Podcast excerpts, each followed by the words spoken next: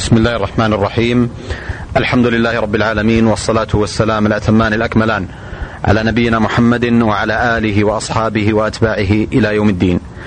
أيها الإخوة والأخوات السلام عليكم ورحمة الله وبركاته. وأهلا وسهلا بكم في هذا اللقاء الجديد من برنامجكم الأسبوعي المعتاد في موكب الدعوة. يسرني ويسعدني أن يكون ضيفنا في هذا اللقاء صاحب الفضيلة الشيخ الدكتور علي بن عبد الله الجمعة آه، الأستاذ في كلية الشريعة وأصول الدين بفرع جامعة الإمام محمد بن سعود الإسلامية. في مطلع هذا اللقاء لا أملك إلا أن أرحب بفضيلة الشيخ علي فأهلا وسهلا بكم. أهلا ومرحبا حياكم الله وبياكم. آه، فضلت الشيخ علي في الحقيقة دائما في لقاءاتنا هذه المعتادة التي نجريها مع أصحاب الفضيلة من العلماء والمشايخ والدعاة آه، نعود إلى الوراء آه، كثيرا وليس قليلا. فنستعرض البدايات الأولى مولدا ونشأة متى وأين كانت؟ بسم الله الرحمن الرحيم. الحمد لله رب العالمين وصلى الله وسلم على عبده ورسوله نبينا محمد وعلى آله وصحبه أجمعين. أشكر الأخ الكريم على استضافته لنا وإن كنا لا نعد أنفسنا من الأشخاص الذين أو الطائفة التي ذكرهم ولكن نرجو وهذا من الفأل إن شاء الله أن نكون كذلك.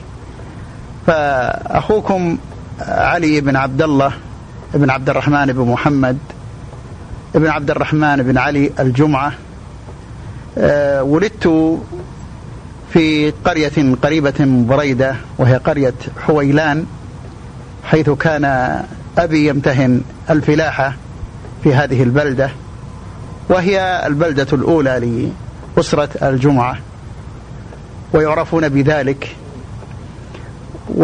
وذلك عام في غرة في القعدة عام 62 و300 وألف. نعم. آه نشأتكم أين كانت فضل الدكتور؟ آه طبعا نشأة الأولى بحدود السنتين في القرية المذكورة ثم نزح والدي إلى إلى مدينة بريدة آه، حيث تستقر دائما يستقر القرويون والأهل البادية في الحاضرة لأنه ترك الفلاحة واتجه إلى عمل الحرفة. وهناك نشأت في هذه المدينة وتعلمت بها إلى أن آه، رحلت في طلب العلم في الرياض في وقت وسأتحدث عن ذلك فيما بعد إن شاء الله. نعم. آه، أحسنتم الشيخ علي. آه، دكتور أيضا هل هناك يعني بدايات للتعليم أو مبادئ قراءة بين تلك الفترة؟ نعم والحمد لله. كان أبي وفقه الله حريصا كل الحرص.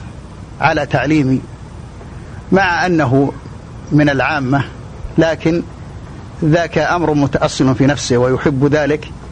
فأدخلني الكتاتيب في سن مبكرة في حدود الخامسة من عمري.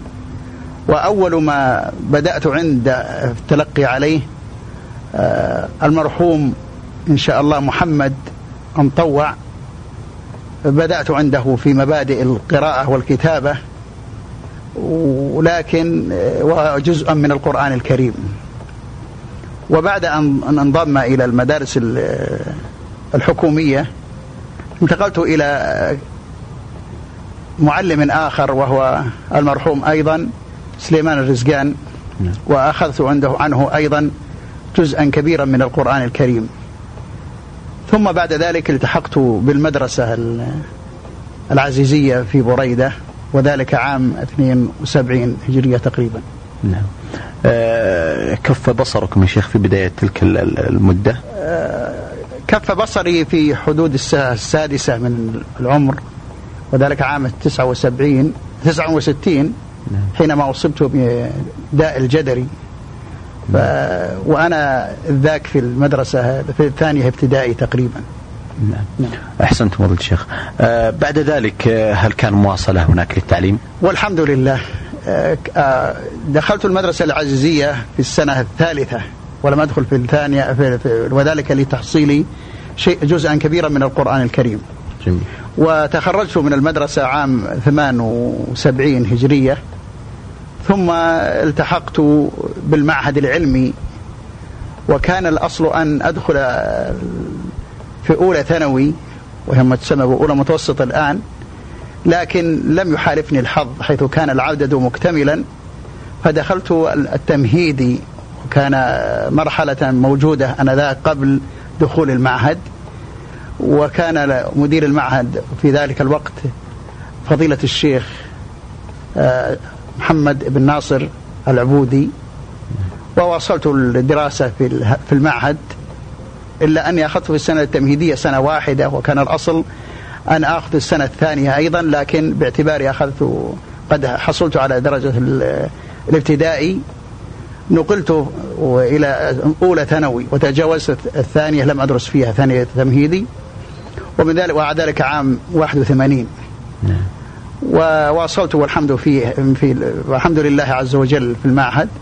وتخرجت منه عام 84 و300 وألف جميل آه، بعد ذلك التحقتم بالكلية؟ بعد ذلك التحقت بكلية الشريعة بالرياض وبدأت الدراسة أنذاك في 20 5 عام 85 نعم. وتخرجت منها والحمد لله عام 88 89 ثم التحقت بالمعهد العالي للقضاء. وبدأت الدراسة في عام 88 90 وتخرجت منه أيضا عام 92 حصلت على درجة الماجستير في الفقه المقارن. وكنت قبل ذلك قبل أن أدخل المعهد العلمي قد أحلت إلى رئاسة تعليم البنات للتعليم في ذلك القطاع. نعم. لكني في ذلك الوقت آه، آثرت المواصلة وترجوت المسؤولين بالإعفاء. وكان في ذلك رفض بات.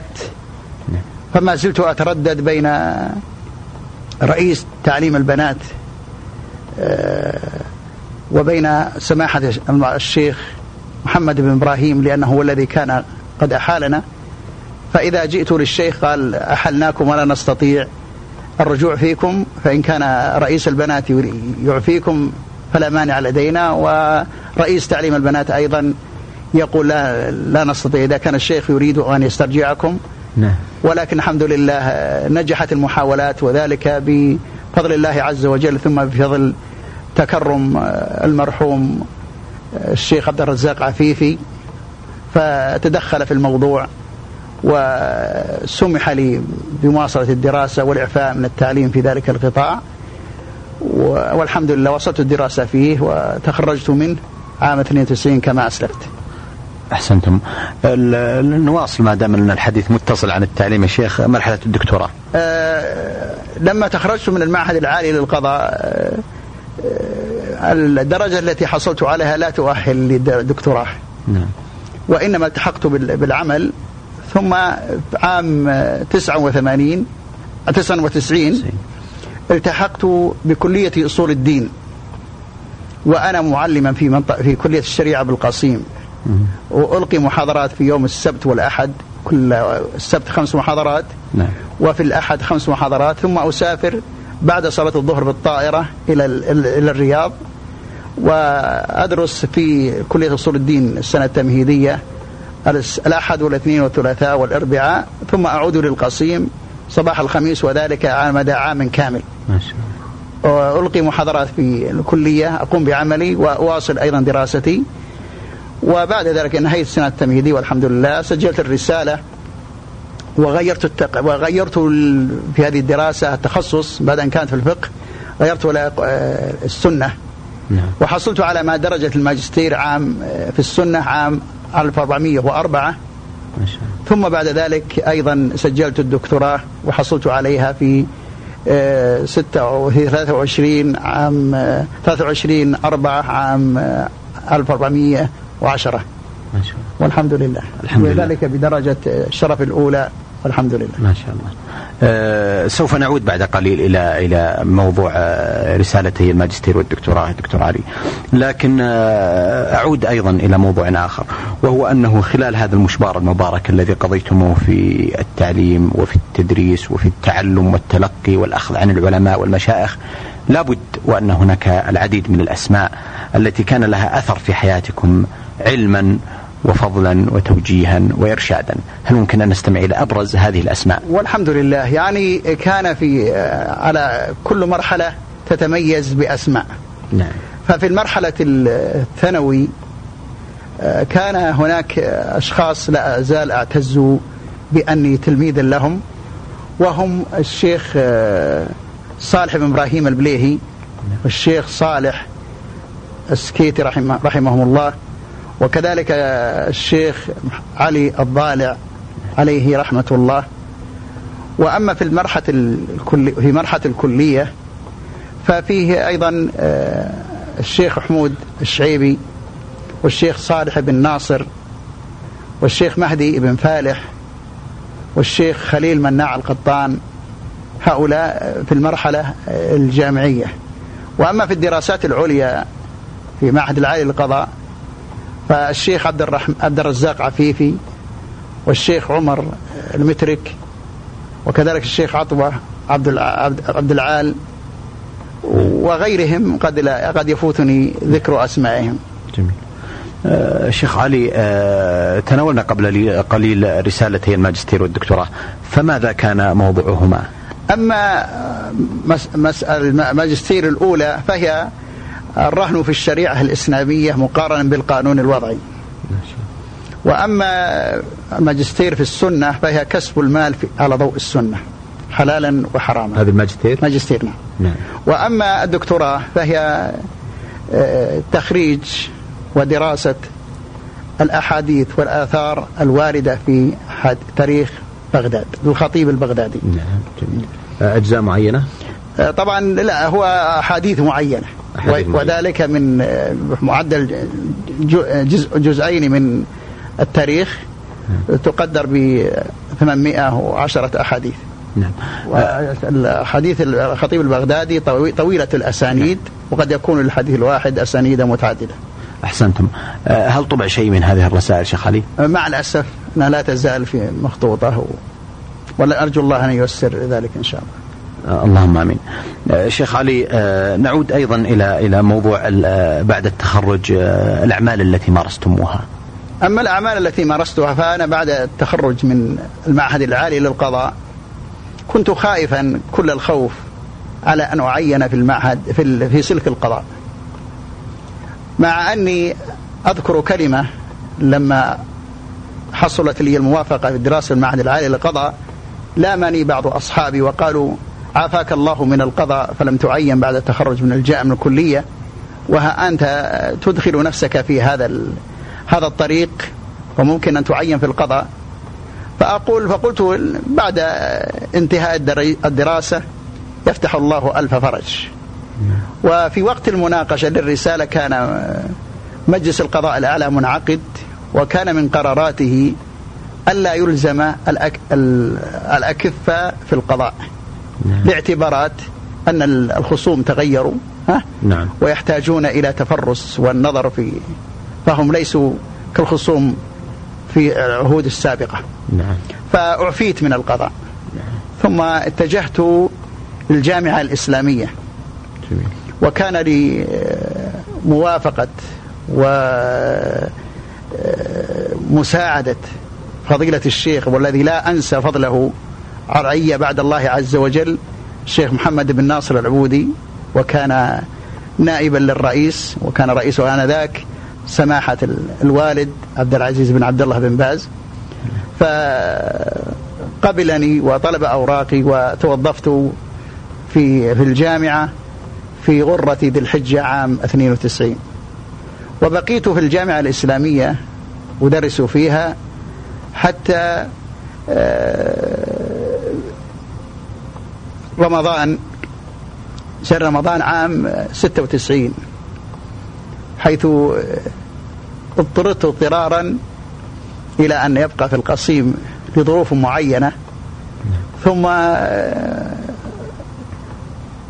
وجلست في كلية أدرس فيها لمدى سنة كاملة معارا من الجامعة الإسلامية. مرتباتنا على الجامعة الإسلامية وكان معي في هذا الأمر فضيلة الشيخ محمد بن صالح المرشد أيضا. ثم بعد انتهاء السنة طلبوا منا النقل رسميا ووافقنا على ذلك وانتقلت إلى الجامعة جامعة الإمام فرع القصيم ولا أزال من ذلك التاريخ والحمد لله وأنا أبذل وسعي في أداء الواجب وأرجو أن أكون قد أديت قليلا مما يطلب مني كثيرا ويعفو الله عن الباقي. اللهم آمين. اثابكم الله فضيله الشيخ. الحقيقة لابد وأيضا أن هناك بعض الزملاء الذين صحبوكم في هذا في هذه الرحلة والمشوار العلمي المبارك. تذكرون أبرز الزملاء والأقران الذين كانوا معكم؟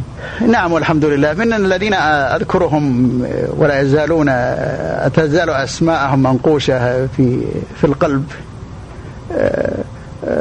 الشيخ ناصر بن إبراهيم الحبيب وهو قاضي تمييز في الرياض.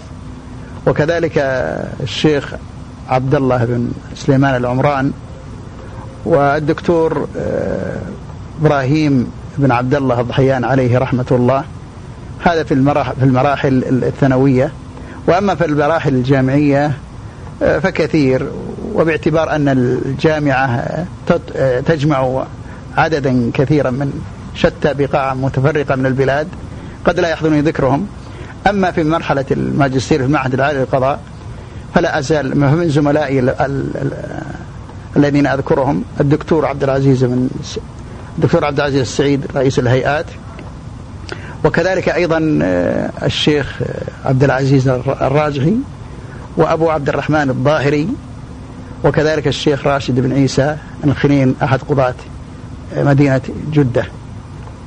نعم. أحسنتم أثابكم الله. شيخ علي أيضا بودي أن نتناول جانبا آخر وهو من الجهود الموفقة والمباركة لكم.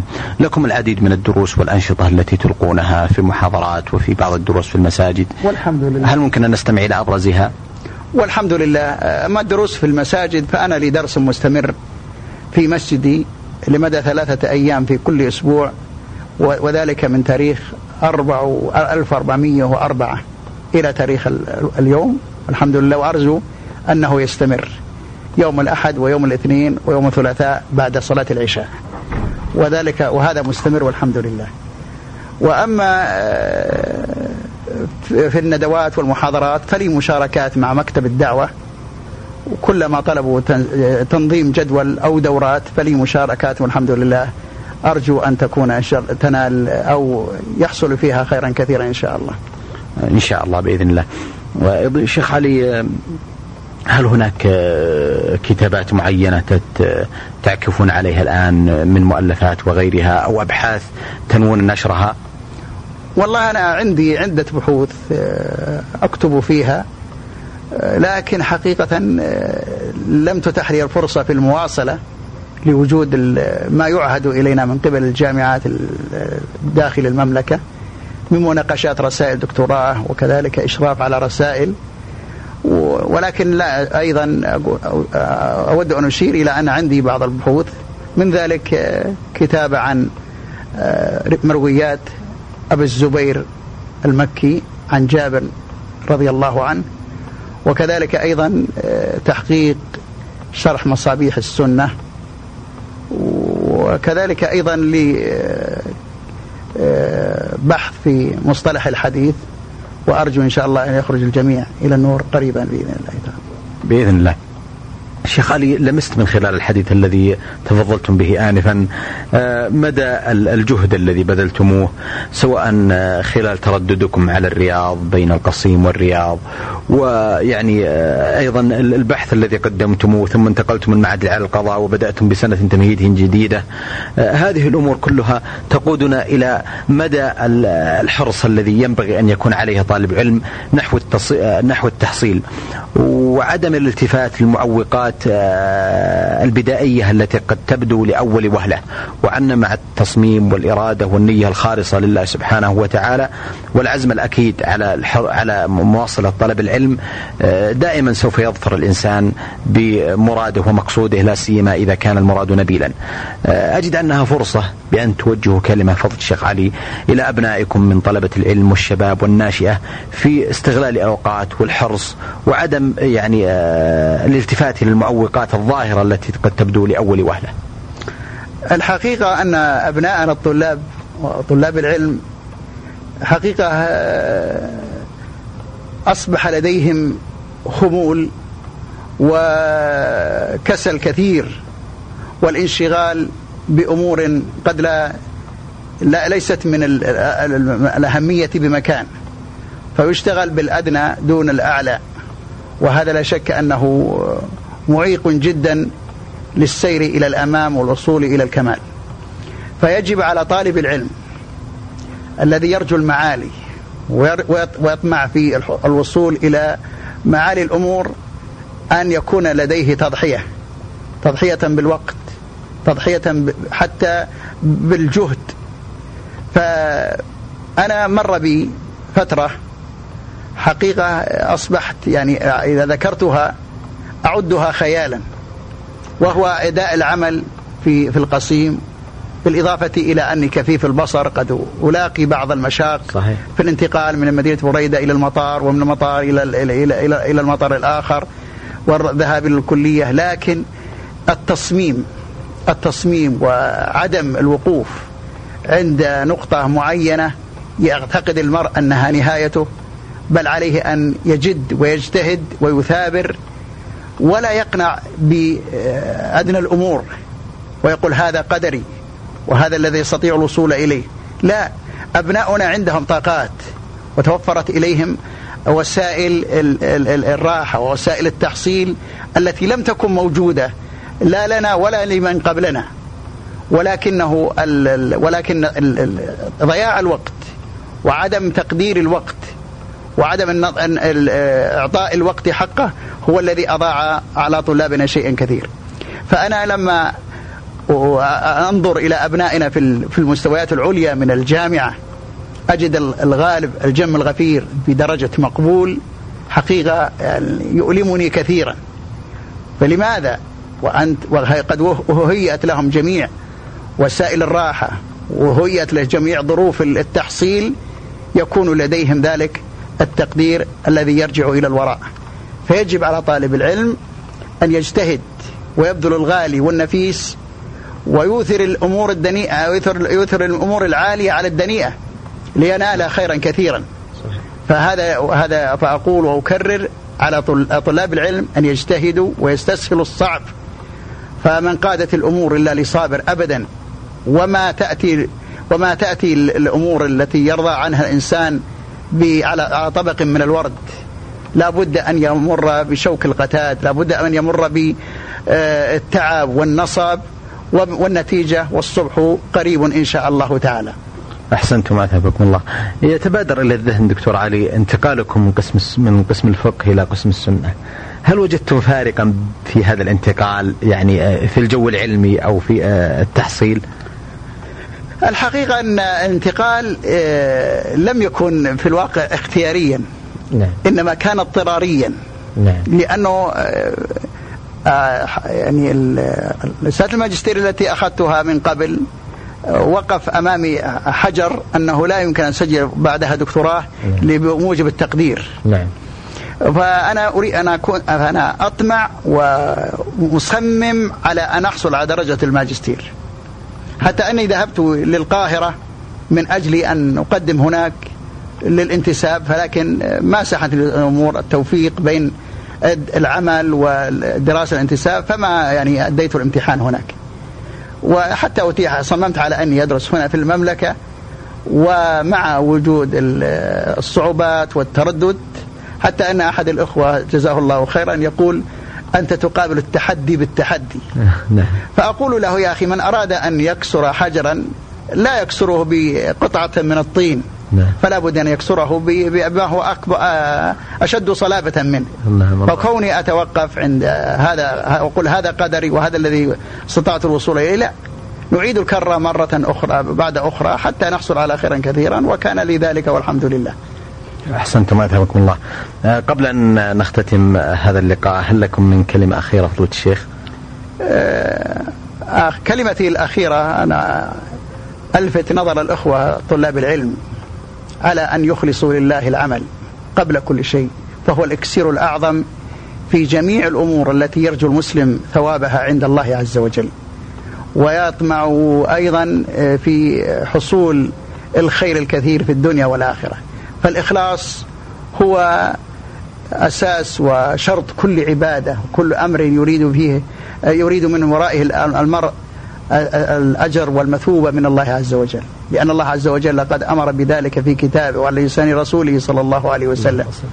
فهذه كلمتي التي أريد أو أطمع أن تصل إلى أذهان أبناءنا الطلاب. نسأل الله عز وجل أن يوفق الجميع لما يحبه ويرضاه. وأن يجعل عملنا خالصا لوجهه الكريم. وصلى الله وسلم على نبينا محمد وعلى آله وصحبه وسلم. اللهم صل على محمد. شكر الله لكم. أيها الإخوة والأخوات كان حديثنا مع ضيفنا الكريم صاحب الفضيلة الشيخ الدكتور علي بن عبد الله الجمعة الأستاذ في كلية الشريعة وأصول الدين بفرع جامعة الإمام محمد بن سعود الإسلامية بالقصيم. آه، آمل بإذن الله تعالى أن يتجدد لنا لقاء مع فضيلته. أكرر جزيل الشكر والتقدير لفضل الدكتور علي على قبوله دعوة البرنامج وأسأل الله سبحانه وتعالى أن يبارك بعلمه وعمله وأن يجزيه خير الجزاء على ما يقدم وأن يبارك له فيما كل في كل ما يقول ويعمل. آه، نلقاكم بإذن الله تعالى على خير وتقبلوا تحية من محدثكم محمد بن عبد الله مشوح. والسلام عليكم ورحمة الله وبركاته. وبركاته. في موكب الدعوة. إعداد وتقديم محمد بن عبد الله المشوح.